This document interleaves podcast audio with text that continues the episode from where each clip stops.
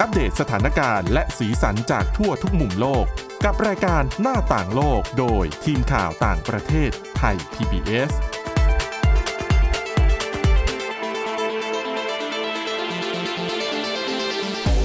วัสดีค่ะ ต้อนรับคุณผู้ฟังเข้าสู่รายการหน้าต่างโลกนะคะ ชวนมาอัปเดตเรื่องราวทั้งสถานการณ์ต่างๆ และเรื่องราวสีสันจากทั่วทุกมุมโลกกับทีมข่าวต่างประเทศไทย PBS ค่ะ ติดตามฟังกันได้ทุกที่ทุกเวลาเช่นเคยนะคะ ผ่านทางพอดแคสต์ค้นหาคำว่าหน้าต่างโลก หรือไปที่ www.thaipbspodcast.com ค่ะ วันนี้อยู่กับคุณจารุพร โอภาสรัฐ และดิฉันวินิษฐาจิตกรีค่ะ สวัสดีค่ะ เนี่ยนะ มีสะดุดเล็กน้อยอืมตั้งแต่เริ่มรายการกันเลยทีเดียว เนื่องจากวันนี้โอ้เหมาะมากคุยกันเรื่องสุขภาพค่ะ อะไรต่างๆนะคะ แล้วก็เรื่องของการใช้ยาที่เชื่อว่าหลาย ๆ คนเออดิฉันคนหนึ่งละ เป็นแบบอืมโรคเกี่ยวกับทางเดินอาหาร โรคกระเพาะค่ะกรดไหลย้อนอย่างเงี้ย จะคุ้นเคยกับยากลุ่มนี้ดี แต่ว่าในอนาคตเออเมื่อเราอายุเยอะไปอาจจะมีผลข้างเคียงที่เออไม่พึงประสงค์อะ่ะ เดี๋ยวเล่าให้ฟังกันค่ะ แต่ก่อนจะไปถึงเรื่องเกี่ยวกับกระเพาะอาหารอืมมีเรื่องเกี่ยวกับจะบอกว่าเกี่ยวกับอาหารการกินของครอบครัวครอบครัวหนึ่งในออสเตรเลียได้ได้ไหมมันเป็นเรื่องของกินแหละเนาะของกินค่ะ คือแต่มันก็เหมือนเป็นปริศนาเหมือนกันว่าไอ้เจ้าของกินอันเนี้ยมันเป็นต้นเหตุหรือเปล่าอืม จะบอกว่าเป็นของกินก็ไม่เชิง เพราะว่าถ้ามันเป็นของกินจริงคงไม่ทำให้มีผู้เสียชีวิตไปถึง 3 คนอืมคือเรื่องราวเรื่องราวนี้คือเกิดขึ้นที่ออสเตรเลียอย่างที่บอกไป ประมาณเมื่อสองเสาร์ที่ผ่านมาสองเสาร์ที่แล้วสองสัปดาห์ที่ผ่านมาประมาณนี้ค่ะ คือมีสมาชิกในครอบครัวหนึ่งเขามีกันอยู่ 5 คน เขาเนี่ยไปรับประทานมื้ออาหารกลางวันด้วยกัน แต่สุดท้ายแล้วผ่านมาไม่เท่าไหร่ ก็ใน 5 คนนี้มี 3 คนเสียชีวิตไป 1 คนเนี่ย อาการวิกฤต อาจจะถึงขั้นเสียชีวิตตามมาไหม อาจจะต้องรอดูว่าแพทย์สามารถยื้อไว้ได้หรือเปล่า กับอีกคนหนึ่งที่เหลือรอดอยู่เนี่ยกลับกลายเป็นว่ากลายเป็นผู้ต้องสงสัยหนึ่งเดียว จากทั้งหมด 5 คนนี้ เรื่องราวทั้งหมดเริ่มต้นขึ้นมาจากที่คุณเกลแล้วก็คุณดอนแพทเทอร์สันค่ะ เขาอายุทั้งสองคนเนี่ยอายุ 70 ปี เขาไปเหมือนไปแวะหาลูกสะใภ้ ลูกสะใภ้เขามีชื่อว่าคุณเอริน อายุประมาณ 48 ปี ไปหาคุณเอรินที่บ้าน ซึ่งคุณเอรินเนี่ยเขาอยู่ที่เมืองลีออนกาธาอยู่ห่างจากเมลเบิร์นไปทางตะวันตกเฉียงใต้ ถ้าขับรถไปก็ประมาณ 2 ชั่วโมง คือเขาก็ไปแวะรับประทานอาหารกัน อย่างที่บอกไปมีคุณเกล คุณดอนก็คือเหมือนเป็นพ่อตาแม่ยายนะคะ แล้วก็มีคุณเอรินเป็นลูกสะใภ้ค่ะนอกจากนี้ยังมีอีกสองคนสองคนนี้ชื่อว่าคุณเฮเธอร์ค่ะ แล้วก็คุณเอียน เออคุณเฮเธอร์ต้องบอกก่อนว่าเป็นน้องสาวคุณเกลอืมทั้งหมดก็คือเป็นญาติญาติๆกันประมาณนี้ ไปรับประทานอาหารร่วมกันเป็นมื้อกลางวัน จริง ๆ ก็ดูเหมือนไม่มีอะไรอืมครอบครัวน่ารักอบอุ่นดีใช่แต่พอผ่านไปไม่เท่าไหร่ อย่างที่บอกไป มันเหมือนจริง ๆ ตอนรับประทานอาหารก็ไม่มีอะไรค่ะ ผ่านไปหลังจากนั้นไม่กี่ชั่วโมงสี่คน ก็คือมีคุณเกลคุณดอน คุณเฮเธอร์ แล้วก็คุณเอียนต้อง เข้ารับการรักษาตัวที่โรงพยาบาลอืมตอนแรกเนี่ยไปในท้องถิ่นก่อนแถวๆนั้นก่อนเพราะรู้สึกว่าน่าจะเขาเชื่อว่าน่าจะเป็นโรคเกี่ยวกับกระเพาะอาหาร มันเกิดอาการรุนแรงขึ้น มีอาการปวดท้องอาเจียนประมาณนี้ค่ะค่ะแต่ทั้งหมด 5 คนมีคุณเอรินคนเดียวไม่เป็นอะไร เสร็จแล้วแต่หลังจากนั้นอาการไม่ดีขึ้น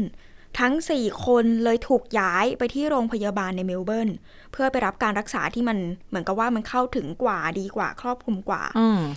ผ่านไปไม่เท่าไหร่ประมาณ 1 สัปดาห์หลังจากนั้น คุณเฮเธอร์วัย 66 ปี คุณเจล คุณเกลวัย 70 ปีค่ะเสียชีวิตค่ะอ๋อเสียชีวิตน่าจะประมาณเมื่อวันศุกร์ที่ผ่านมาค่ะหลังจากนั้นหนึ่งวันคุณดอน สามีของคุณเกลก็คือเป็นพ่อตาของคุณเอรินนั่นแหละวัย 70 ปี เสียชีวิต จาก 4 คนนี้ที่ต้องเข้ารับการรักษาตัวในโรงพยาบาลมี 3 คนเสียชีวิตไปแล้ว เหลือคุณเอียนเพียงหนึ่งคนค่ะ วัย 68 ปีอืมรอดชีวิตแต่อาการเขาบอกว่าตอนนี้เนี่ยอยู่ในขั้นขั้นวิกฤตอืมรุนแรงมาก แล้วก็ที่สำคัญคือ มันวิกฤตถึงขนาดที่เขารอการปลูกถ่ายตับอยู่อืมแล้วก็พอเกิดเหตุการณ์แบบนี้ขึ้นทำให้เป็นปริศนาว่า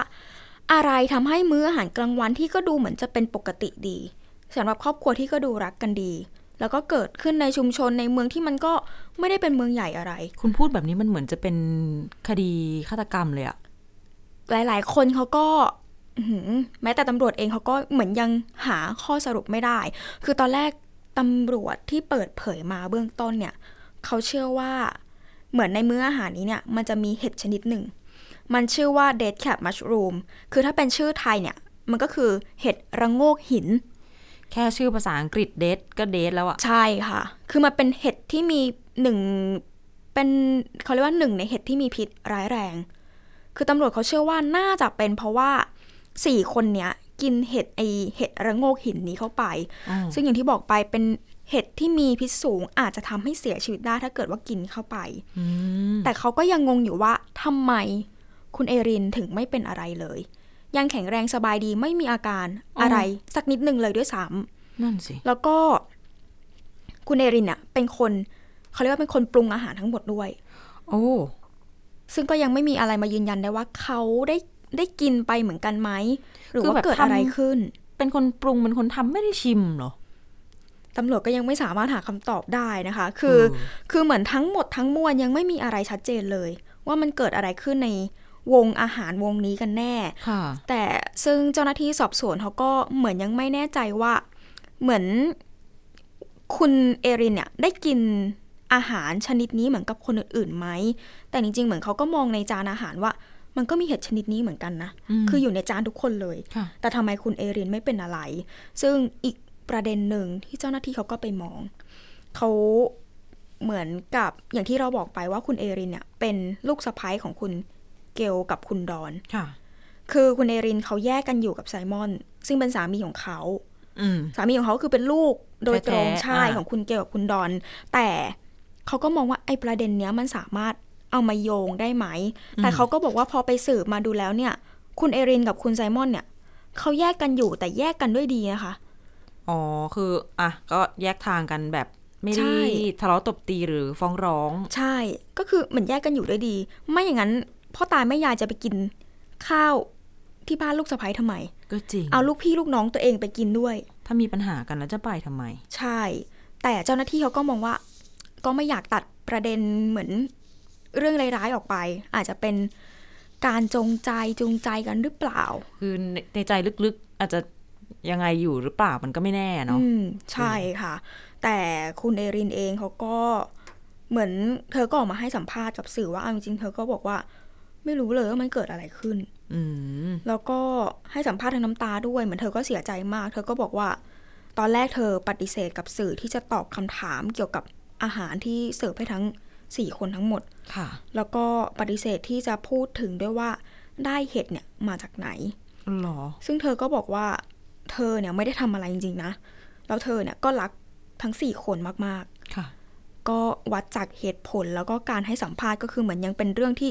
ตอบได้ยาก จนถึงตอนนี้ต้องบอกก่อนว่ายังอยู่ในขั้นตอนของการสืบสวนของเจ้าหน้าที่ตำรวจอยู่ค่ะก็เลยทำให้หลาย ๆ อย่างยังไม่สามารถมัดมือชกได้ว่า เป็นคุณเอรินจริงไหมหรือว่าเหตุนี้มันจะส่งผลกระทบต่อใครโดยตรงหรือเปล่า ซึ่งพอเกิดเหตุการณ์แบบนี้อย่างที่บอกไปว่า เหมือนเมืองที่เขาอยู่กัน มันก็เป็นชุมชนเล็ก ๆ อย่างเงี้ยค่ะอืมมันก็สร้างความตื่นตระหนกคนในชุมชนก็งงว่าโห อยู่ดี ๆ ทำไมเกิดเรื่องร้ายแบบนี้ในชุมชนได้ ซึ่งนายกเทศมนตรีประจำภูมิภาคนั้นเขาก็บอกว่า ไม่มีใครที่จะมาคาดคิดหรอกนะคะ ว่าจะเกิดเหตุการณ์แบบนี้ที่นี่ขึ้น ซึ่งทางครอบครัวของผู้เสียชีวิตเขาก็ออกแถลงการ์ด้วยบอกว่าเขาก็ขอยกย่องผู้เสียชีวิตก็คือบรรดาญาติของตัวเองว่าเป็นเสาหลักแห่งความศรัทธาของชุมชนนะคะ แล้วก็จริง ๆ คุณเอรินอื จากที่ดิฉันไปอ่านๆมา ดิฉันก็รู้สึกว่าเขาก็ดูรักแม่ยายของเขาดีเหมือนกัน คือเหมือนเขาบอกว่าอย่างคุณเกลที่เป็นแม่ยายของเขาเนี่ยค่ะเหมือนเขาบอกเขามองว่าคุณเกลเป็นแม่แบบที่เธอไม่มี แบบที่ตัวเธอเองไม่มี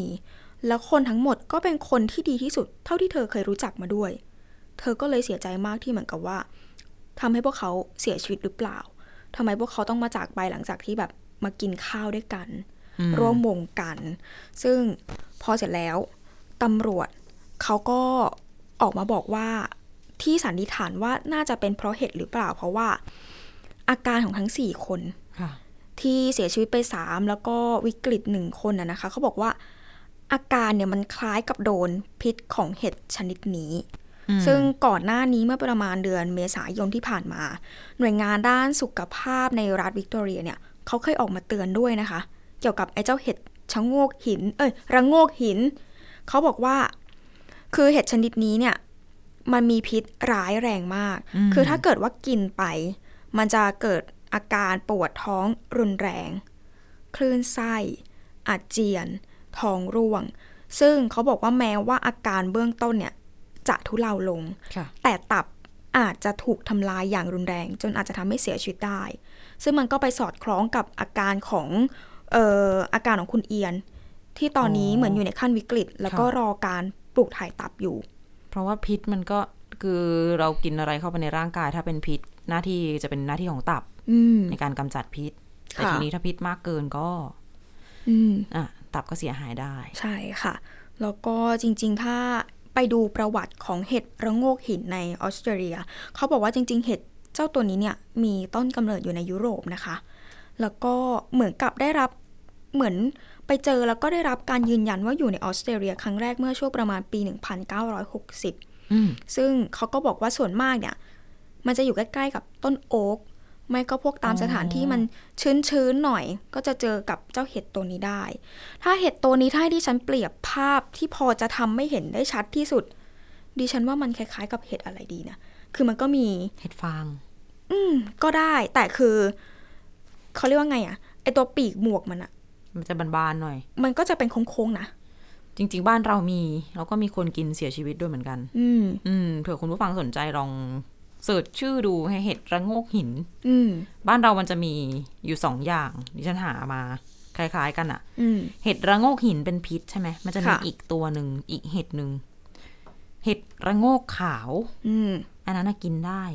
อืมแล้วหน้าตาเขาก็คล้าย ๆ กัน แล้วบางคนเขาก็ เปรียบว่าเหมือนแบบ ไอ้เจ้าเห็ดพิษ เห็ดระโงกหินเนี่ยมันหน้ามันคล้ายเห็ดฟางอยู่ในระดับหนึ่งอืมแล้วปกติตอนเด็กๆ เราจะเคยได้ยินผู้ใหญ่เตือนเหมือน ประมาณว่าสมมติเราไปเจอเห็ดที่มันแบบลายมันชัดๆ สีมันสดๆอย่างเงี้ย มันคือแบบกินไม่ได้เป็นเห็ดพิษ แต่ไอเนี้ยมันขาวอะ่ะ ใช่อืมหลายๆคนก็อาจจะเหมือนแยกไม่ออกก็ได้นะคะ เหมือนบางอย่างอย่างที่บอกหน้าตามันคล้ายกับเห็ดที่มันกินได้ค่ะแล้วก็เอาจริงๆมันก็ขึ้นได้ง่ายเหมือนกัน แค่ที่ชื้นๆหรือว่าตามแถวๆโคนต้นที่มันชอบขึ้น เราก็สามารถเจอมันได้เหมือนกัน ซึ่งตอนนี้ตำรวจเขาก็บอกว่ายังไม่แน่ชัดว่าเออคุณเอรินไปได้เห็ดมาจากไหน หรือว่าเป็นชนิดนี้ไหมหรือว่าจะเป็นชนิดไหนรวมไปถึงเขาก็บอกว่า มันก็ไม่แปลกที่เหมือนคนจะกินเข้าไป กินเข้าไปแล้วถึงขั้นเสียชีวิตได้ เพราะว่าสารพิษในเห็ดนี้เนี่ยไม่สามารถทำลายได้ด้วยการปรุงอาหารนะคะหมายถึงโดนความร้อนก็ก็ยังอยู่ก็ยังอยู่ ต่อให้เราต้มก็แล้วปรุงสุกก็แล้ว หรือจะนำไปแช่แข็ง หรือว่าจะทำไปตากแดด ไปทำให้มันแห้ง พิษมันก็ยังอยู่ อืมแล้วก็ต่อให้กินไปนิดเดียว เขาบอกว่ากินเท่าแบบขนาดเหรียญแค่เนี้ยค่ะค่ะ ก็ทำให้ถึงชีวิตได้เหมือนกันโอ้ ค่อนข้างที่จะรุนแรง ไม่งั้นก็คงไม่แปลกที่คือเหมือนก่อนหน้านี้ที่ออสเตรเลียเองก็มีรายงานสักช่วงประมาณปี 2020 ในรัฐวิกตอเรียนี่ก็มีคนเสียชีวิตไปแปดเอ้ย มีคน 8 คน ต้องเข้าโรงพยาบาล เพราะว่าด้วยเห็ดเอ่อพิษของเจ้าเห็ดตัวนี้อืมแล้วก็หนึ่งในนั้นก็คือเสียชีวิตไป แต่มันก็ยังน่าแปลกอยู่ดีที่ตัวคนทำเขาไม่เป็นอะไรเลยอะอืม ดิฉันก็ยังสงสัยอยู่ ซึ่งเหมือนเขาก็บอกว่าอืมในรัฐวิกตอเรียก็คือหลาย ๆ คนก็ได้รับผลกระทบจากเจ้าเห็ดพิษชนิดนี้ เพราะว่าอย่างที่บอกพอเหมือนมันขึ้นง่ายหาง่ายบางคนก็เหมือนออกไปหาวัตถุดิบมาทำอาหาร แล้วก็มาปรุงกันสุดท้ายก็เลยเหมือนหลาย ๆ คนก็เลยเข้าใจว่าโอ้เห็ดชนิดนี้กินได้อืมแต่จริงๆไม่ใช่ แต่ปริศนาก็ยังคงอยู่ว่าสุดท้ายแล้วทำไมคุณเอรินไม่เป็นอะไรเลย ทั้งๆที่ก็ร่วมวงกินข้าวด้วยกันอืมซึ่ง ทางตำรวจเองเขาก็ออกมาแถลง แล้วก็บอกว่าออกมาขอร้องให้ทุกคนว่าอย่าเพิ่งไปเก็บเห็ดป่าเห็ดอะไรที่มันเก็บได้แล้วก็มากินกันค่ะถ้าเกิดว่าอยากกิน ขอร้องให้ไปซื้อมาจากซูเปอร์มาร์เก็ต อ๋อเพื่อความชัวร์เนาะ ใช่ ตามร้านขายอาหารที่มันดูน่าเชื่อถือ แล้วก็นั่นแหละค่ะ อะไรที่มันเห็นอยู่ตามธรรมชาติ อย่าเพิ่งไปเชื่อว่ามันจะกินได้อืม เพื่อความปลอดภัยก็ไปซื้อจากซูเปอร์มาร์เก็ตดีกว่า บ้านเราข่าวแล้วก็ผู้เชี่ยวชาญก็เตือนเหมือนกันนะคะอืมเพราะว่าก็เพิ่งไม่กี่เดือนมาเนี้ยพอเข้าหน้าฝนไงอืมมันก็ขึ้นเตินบโตง่ายอือืมมก็ไปเก็บมากินมันก็ปนปนๆกันกับไอเห็ดที่มันกินได้อะเนาะใช่ อันตรายเหมือนกัน ส่วนเรื่องของคุณเอรินถ้าเกิดว่ามีอัปเดตคืบหน้าอะไรเดี๋ยวก็จะมาเล่าให้ฟังเหมือนกัน เพราะว่าดูเหมือนตอนนี้จะจะค่อนข้างจะเดายากนิดนึง พอมันเป็นปริศนาแบบนี้ก็ ชาวเน็ตก็ให้ความสนใจอะเนาะอืมก็เลยกลายเป็นข่าวที่ใหญ่พอสมควรอืมสำหรับที่ออสเตรเลียนะคะค่ะคุยเรื่องเอออันตรายจากการกินไปแล้วค่ะ อืม อย่างที่เกริ่นไปตอนต้นสำหรับใครที่เป็นโรคอาอ่าเกี่ยวกับกระเพาะอาหารทางเดินอาหารเนาะไม่ว่าค่ะจะเป็น อ่ากระเพาะอาหารอักเสบอืมแผลในกระเพาะกระเพาะทะลุอะไรต่าง ๆ ที่มันเกิดจากกรดที่มันแบบมีมากเกินอืมกรดไหลย้อนเอยอะไรเอยเนี่ย มันจะมียาอยู่ตัวหนึ่งค่ะบอกไว้สำหรับใครที่ไม่เป็นก็แล้วกัน มันจะเป็นยากลุ่มที่เขาเรียกว่าโปรตอนปั๊มอินฮิบิเตอร์หรือว่า PPI มันคือยาที่แบบจะเข้าไปยับยั้งการหลั่งกรดในกระเพาะอาหารของเราอืมซึ่งคนที่เป็นโรคกระเพาะอะหรืออย่างที่ฉันเองเนี่ยกดเกินบ่อยๆเออเหมือนมีปัญหาอะหลายๆคนอาจจะเป็นคล้าย ๆ กันแบบอะทำงานเครียดหรือว่า กินข้าวไม่ตรงเวลาแล้วทำให้กระเพาะเรามันเหมือนแบบบอบบางนิดๆหน่อยๆก็ปวดอะอืมคือต้นมันก็เป็นการรักษาที่ต้นต่อเนาะค่ะเพราะว่ามันเข้าไปทำให้กรดอะมันหลั่งออกมาน้อยลง เช่นเดียวกันกับในอเมริกา ก็มีคนที่ต้องกินยาเนี้ยเป็นประจำอะจุเออคือหมอจะสั่งจ่ายให้กินทุกวันนะคะ ค่ะ ก็เป็นล้านล้านๆคนแหละที่กินยานี้อืมก็รักษาทั้งอาการพวกแบบแสบร้อนกลางซวงอกกรดไหลย้อนอะไรเอ่ย ทีนี้ไอ้เจ้ายากลุ่มเนี้ยในช่วงหลายปีที่ผ่านมามันก็มีข้อมูลเหมือนกันว่า ก็เชื่อมโยงกับ การที่จะทำให้เกิดความเสี่ยงต่อการมีภาวะไตวาย เป็นสโตรก หรือก็อาจจะมีการเสียชีวิตก่อนวัยอันควรได้จากสาเหตุต่างๆ นานาเหล่านี้ ทีนี้มันดันมีงานวิจัยชิ้นใหม่ชิ้นหนึ่งที่น่าสนใจขึ้นมา ปรากฏว่าไม่ใช่แค่ ความเสี่ยงที่บอกมาเมื่อข้างต้น ค่ะ เขาไปพบว่าคนที่กินยาตัวเนี้ย ต่อเนื่องนานหลาย ๆ ปีอะอาจจะมีความเสี่ยงที่จะเป็นโรคความจำเสื่อมหืมได้ทำไมมันมันดูเหมือน เป็นเขาเรียกว่าไงล่ะ มันกินเพื่อรักษาข้างในกระเพาะอืมแต่สุดท้ายไปส่งผลถึงระบบประสาทได้ ใช่ เพราะว่าอาจจะมีผลกระทบกับเซลล์สมองมคือในงานวิจัยของเขาเนี่ย ตีพิมพ์ใน วารสาร neurology นะคะ ก็คือเป็นเรื่องประสาทวิทยานั่นเองอืมเขาพบว่าคนอายุ 45 ปีขึ้นไป ที่กินยากลุ่ม PPI เนี่ย เป็นเวลาเกิน 4 ปี จะมีความเสี่ยงที่จะพัฒนาไปสู่การเป็นโรคความจำเสื่อมสูงขึ้นถึง 33%เเมื่อเทียบกับคนที่ไม่เคยกินยานี้มาก่อนเลย ค่ะ อืม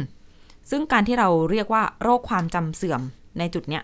อาการความจำเสื่อมแล้วกันขออนุญาตไม่เรียกว่าโรคอืมเพราะว่าผู้เชี่ยวชาญเขาอธิบาย เป็นหมายเหตุไว้ในเรื่องนี้ว่า เราพูดถึงอาการความจำเสื่อมที่อาจจะเกิดจากยาตัวเนี้ยหมายถึงว่า เป็นการพูดแบบกว้างค่ะๆถึงการสูญเสียความทรงจำแล้วก็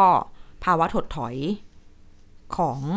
ระบบสติสัมปชัญญะต่างอืมๆซึ่งเกิดจากความเสียหายที่เกิดขึ้นกับเซลล์สมอง ซึ่งไอตัวยา PPI เนี่ย มันก็จะไปทำงานโดยการลดการหลั่งกรดในกระเพาะอาหารของเรา ผ่านการไปสื่อสารควบคุมกับเอนไซม์ที่มันอยู่ในผนังกระเพาะที่เป็นตัวที่ผลิตกรดออกมานั่นแหละ อืม อืม ทีนี้มันก็เหมือนในบ้านเราค่ะ ปกติที่สหรัฐ ก็จะเป็นยาที่เวลาในสหรัฐเนี่ย ไม่ได้ซื้อยาได้เองเยอะๆ เหมือนอย่างบ้านเราค่ะ แต่ว่าเจ้ายาตัวเนี้ยมันเป็นหนึ่งในยาชนิดที่คุณสามารถแบบเดินเข้าไปร้านขายยาแล้วก็ซื้อได้อืมอ่าแล้วคนที่กินไปเรื่อยๆเนี่ยพอเจอผลวิจัยแบบนี้เขาก็อ้าวเออยังไงล่ะทีนี้นั่นแต่น่ะทีสิเนี้ย ผู้เชี่ยวชาญเขาก็ยังมีโน้ตไว้อีกนิดนึงเหมือนกันว่า ถ้าเกิดว่าใครบางทีอะ เรากินเยอะๆ มากๆ แบบไปกินบุฟเฟ่ต์ไปกินปาตรงปาร์ตี้มาแล้วมันแน่นอ๋ออืมแล้วมากินยาเนี้ยเป็นแบบครั้งคราว ไม่ได้ประจำมากอะ่ะ ก็อาจจะยังไม่ต้องกังวลนะ อืม อืม เขาเรียกว่างานวิจัยเนี้ย ยังไม่ได้พิสูจน์เสียทีเดียวว่า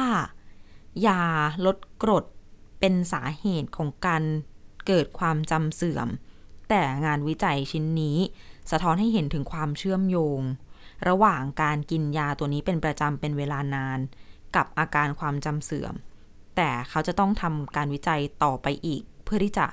พิสูจน์ให้เห็นชัดเจนว่า ความเชื่อมโยงที่ว่าเนี่ย มันคืออะไรอืมอืมแล้วความเสี่ยงมันเพิ่มขึ้นเนี่ย มันเพิ่มขึ้น มากน้อยแค่ไหนค่ะ เบื้องต้นเนี่ย ตัวงานวิจัยเองเนี่ย เขาศึกษา คนที่อายุระหว่าง 45ถึง64 ปีจำนวน 5,712 คน คนกลุ่มเนี้ยไม่ได้มีภาวะความจำเสื่อม ตอนที่เขาเริ่มทำงานวิจัย แล้วในกลุ่มเนี้ย5,000 กว่าคนอะมีประมาณ 1,500 คนค่ะ ที่กินไอ้เจ้ายา PPI อย่างเงี้ย ก็คือประมาณ 26%ของคนที่เข้าร่วมงานวิจัยทั้งหมด เป็นคนที่กินยาตัวนี้อยู่แล้ว ทีนี้เขาก็มา วิเคราะห์ข้อมูลเนาะไม่ว่าจะเป็นปัจจัยอื่น ๆ อย่างเรื่องแบบอาเพศ อายุหรือว่าชาติพันธุ์ เป็นคนผิวไหนมีสัญชาติเชื้อชาติอะไร แล้วก็ดูเรื่องของสุขภาพอืมโรคภัยไข้เจ็บอื่น ๆ ด้วยอย่างเช่น อ่าบางคนเป็นเบาหวานไหมเป็นความดันโลหิตสูงไหมปรากฏว่าเขาก็เลยไปพบว่า จากจำนวนคน 497 คนที่กินยากลุ่มนี้เป็นเวลาเกือบ 4 ปีครึ่ง มี 58 คนที่เกิดภาวะความจำเสื่อมขึ้นมาอืมแล้วก็ในจำนวนคนที่ไม่ได้กินยานี้ 4,222 คน มี 415 คนที่มีภาวะความจำเสื่อมขึ้นมา อืม อืม แต่นักวิจัยบอกว่าไม่พบว่ามีความเสี่ยงเพิ่มสูงขึ้นสำหรับกลุ่มคนที่กินยาตัวนี้ ไม่ถึง 4.4 ปี น่าจะหมายถึง 4 ปี 4 เดือน อืม ค่ะ อืม ก็เรียกว่ายังเป็นงานวิจัยที่อาจจะยังมีข้อจำกัดอยู่ในบางมุมนะคะ เพราะว่าเขาจะต้องใช้วิธีการเก็บข้อมูลอย่างเช่นแบบอะ ก็ เขาจะแต่ละปีเนี่ยค่ะจะไปถามว่า เออ พฤติกรรมสมมติอะคุณจารุพร คุณกินอืมยาตัวนี้ใช่ไหม ปีที่แล้วเนี่ย คุณได้ใช้ยาตัวนี้ไหม อะไรยังไง แต่ทีนี้อ๋อมันไม่ได้คือถามคุณแค่ปีละครั้งอะอืมคุณจะจำได้ไหม ว่าทั้งเออปีที่แล้วอะ คุณกินยาสม่ำเสมอแค่ไหน หรือว่ามีหยุดมีพักระหว่างทางไหม หรือมีกินยาอย่างอื่น เป็นโรคอื่นเออมีอะไรอย่างอื่นเข้าไปด้วยหรือเปล่า เนี่ยก็เลยเป็นจุดหนึ่งที่ผู้เชี่ยวชาญก็บอกว่า เอออาจจะต้องแบบ เออ มาตีความวิเคราะห์ข้อมูลตัวนี้ใหม่ว่า บางทีการประมาณการของเขาอะมันอาจจะไม่ได้เอาจจะทำให้เกิดช่องโหว่แม่ก็นได้ยำเอออาจจะมีช่องโหว่บ้างก็ได้ เพราะว่าบางทีอะอย่างเรื่องของความจำเสื่อมหลายๆ คนอาจจะพอคุ้นหูอยู่แล้วว่า การขาดวิตามิน B12 ก็อาจจะมีผลไหมหรือว่า อาจเคยได้ยินเรื่องโปรตีนอะมิลอยด์ไหมคะอืมพวกโปรตีนที่มันแบบค้างอยู่ในสมองแล้วสมองเราต้องขจัดออกอันเนี้ย บางทีอะ สมองของบางคนอะ ก็ไม่สามารถกำจัดไอ้เจ้าอะมิลอยด์ตัวเนี้ย ได้ดีเท่ากับบางคนอืมคนกลุ่มนั้นก็อาจจะเสี่ยงจะเป็นความจำเสื่อม หรือว่าเป็นอัลไซเมอร์ได้ ง่ายกว่าคนอีกกลุ่มหนึ่งอืมดังนั้น ก็เลยเหมือนกับซีกหนึ่งก็เตือนค่ะว่ายากลุ่มนี้อาจจะมีความเสี่ยงแบบนี้นะ แต่อีกซีกหนึ่งเขาก็บอกเหมือนกันว่า อาจจะต้องรอฟังผลวิจัยเพิ่มเติมต่อไป ให้มันชัดเจนยิ่งขึ้นกว่านี้ว่ามันเกี่ยวข้องกันไหมอืมยังไง แต่ว่าก็มีนักวิจัยอีกกลุ่มหนึ่งที่เขาตั้งข้อสังเกตเหมือนกันว่าไอ้เจ้ายากลุ่มเนี้ย PPI เนี่ยอาจจะไปเปลี่ยนแปลงเอนไซม์อะไรที่มันอยู่ในสมองของเรา ซึ่งเป็นตัวที่ทำหน้าที่กำจัดโปรตีนอะมิลอยด์ตัวเนี้ยอืมเออ ก็เลยอาจจะมีส่วนหรือเปล่าในการทำให้ ไปเกิดความจำเสื่อมขึ้นในอนาคต แต่สำหรับคนที่กินยาตัวนี้อยู่ก็ไม่ใช่ว่า อุ้ยบอกว่าเสี่ยงแบบนี้เลยหยุดกินเลิกกินเลยไม่ก็ได้ไม่นะคะใช่เออถูกต้องค่ะ คุณหมอก็บอกว่า